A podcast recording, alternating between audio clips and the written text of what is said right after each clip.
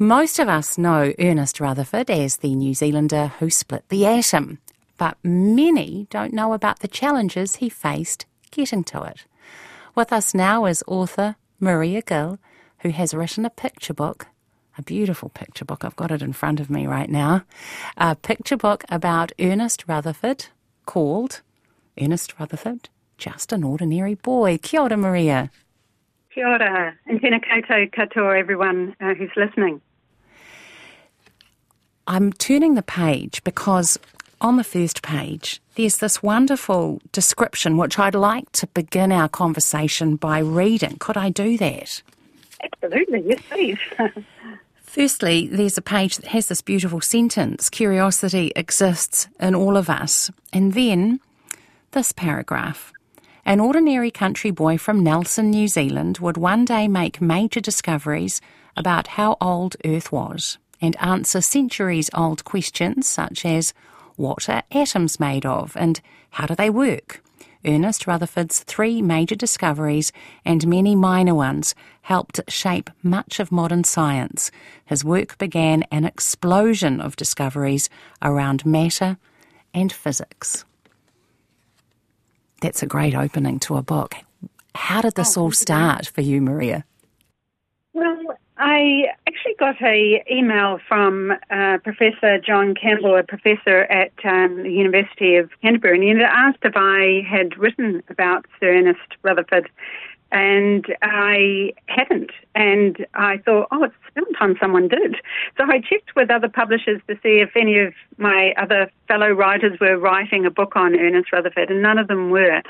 So I then pitched it to Upstart, and they were very keen um, to do a book. And so I, it was quite fortuitous. At the same time, Christchurch Arts Centre was uh, had put out um, applications for people to to come to their um, residency for three months, and so I applied for it. And um, because the uh, Art Centre residency department is practically above the Rutherford's Den. It's just a little bit around the corner from it.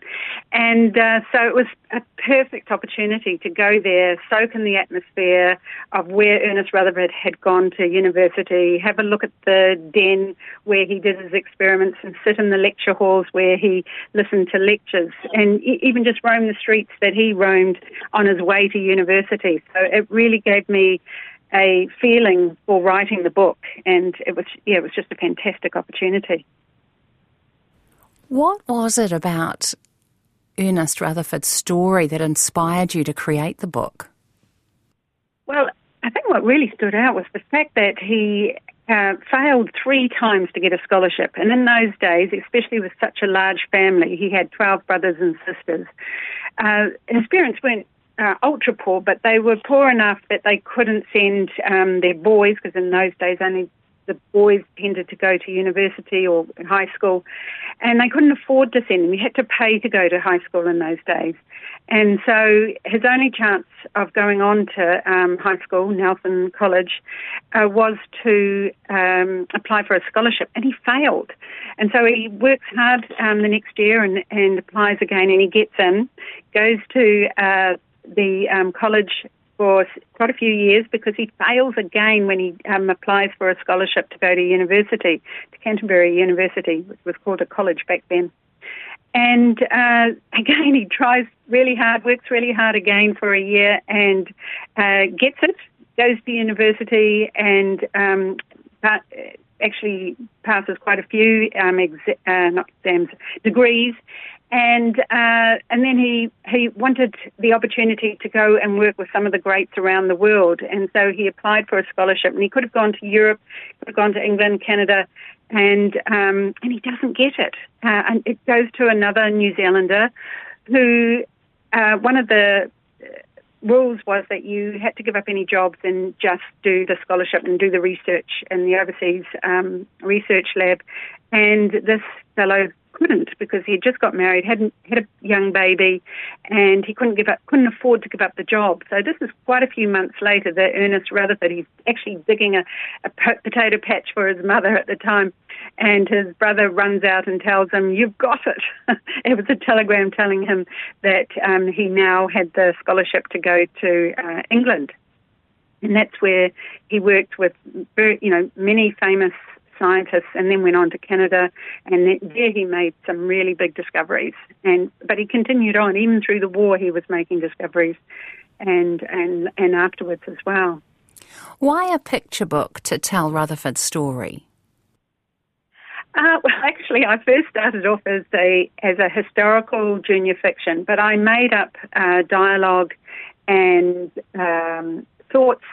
And I was working with an expert because I'm not a scientific person, so I wanted to make sure that the science was correct. And, and uh, Professor John Campbell has uh, written um, the book on Ernest Rutherford, and he said whenever I had dialogue. He said, "This is supposition. You know, how can you know he thought that, or how can you know he said that?" And I was doing that because I wanted to um, really draw the children into the story.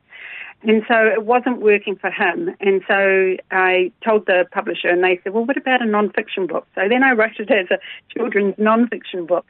But the science was so complicated. Um, every time I tried to make it so that children would understand, um, it, it was just really difficult trying to get a ground where it, it was easy for children to understand. So I then said to the um, publisher, how about, so like, a bit like Ernest Rutherford, third time lucky, I said, how about I do it as a um, creative nonfiction picture book? And they said, done, let's do that.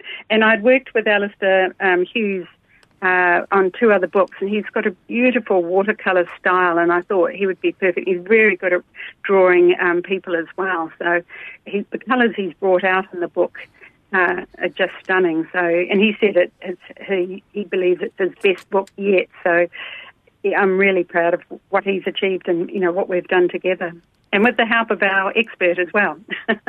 well, this is um, you're just leading me into this page that I, have really enjoyed finding.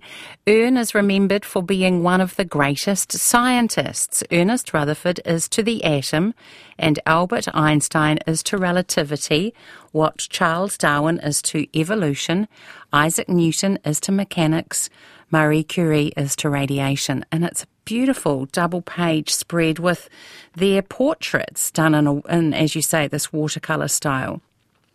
Yes. Um, it's actually a quote from um, Dr. John Campbell, but I changed it so that there would be a female scientist in there as well, because I'm always wanting to make sure that you know uh, females are recognised for their science. Because the next book I will write will be about a New Zealand sci- uh, female scientist, so that's why I brought in Marie Curie as well. What's the message that you want kids to take away from the book? Not give up. Um, uh, Ernest Rutherford did not give up um, three times, you know, and he had other obstacles, but that I wasn't appropriate to bring out in a picture book. Uh, and he just never let them uh, overcome him. He just focused on working really hard. He, yes, he never, never, never, never give up and persevere. And we, we're going to uh, launch the book in two places in the South Island if people are interested in going to it. One of them is at Rutherford's Den, which is very appropriate, on the 4th of March 4 p.m. Um, and people are very welcome to come along. And uh, Alistair and I are going to meet for the first time because even though we've uh, worked together on three books, we've never actually met.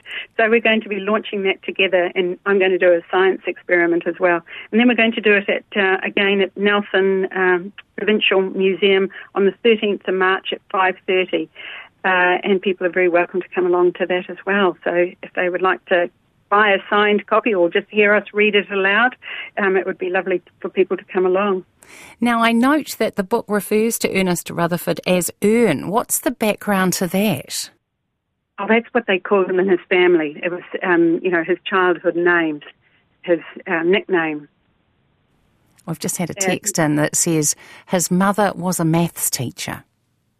She was. He actually learned how to do the 12 times table before he started school. Would you believe it? That's impressive. It is. And all his brothers and sisters as well, they were all very bright, and um, a few of them did uh, get scholarships. I think two or three of them got scholarships and went on to uh, high school, but um, Ernest was the only one to go on to university, and it was purely because they were not able to get the scholarships to carry on, and uh, quite a few of them would have loved to have gone on to um, to you know, to go to university. One of his sisters um, went to the Nelson, um, yeah, to high school, and then became a teacher because she wasn't able to go on to university. So they were a very bright family, and a lot of that would have come from his, their mother schooling them, making sure that they could read before they started school and learned their um, knew their twelve times table, and dig in the garden, and fetch eggs from the chooks. Yes, they had a lot of chores, which um, you would have had, all big families would have had in those days, because they um, had a, quite a very large orchard and um, cattle as well. And um, in fact, there's a very funny story, which is not in the picture book, but uh, he, because uh, he's always devising ways of um, you know, make life simpler. And uh, one time he uh, tied um, some, he made a sledge, had a sledge, and he put a whole lot of uh, branches on it because he had, used to have to bring in firewood each night. And um, the poor cow, and he tied it to the end of a cow because he had to also bring them in to get milk. And the poor cows, um, uh, the wood got stuck in going over a oh, going through a little bridge, and um, the poor cow's tail actually came off, and he was in big trouble with his dad the next when his dad found out um, what had happened. I love it. Now I've just had it. I've had two texts come in from the same person. My grandmother was Alice Rutherford, and she was also a teacher. She was one year younger than Ernest. Good to hear a new oh. book. That's from Enid Wardle. Thank you, Enid. Oh, lovely. Isn't yes, that great? Lovely. Yes, lovely for her to call call in. Now, let's before we go acknowledge that you've written 60 books now, is that correct? Yes, it's probably a little bit more than that. I've sort of lost count, but it's, yes, it's round about that. and you've also received the Margaret Mahy Medal for your work? Yes, I was. Um, that was a real honour to receive that from Storylines thinking about the topic and the theme that you've touched on a number of times about not giving up, what is it that brings you back to writing?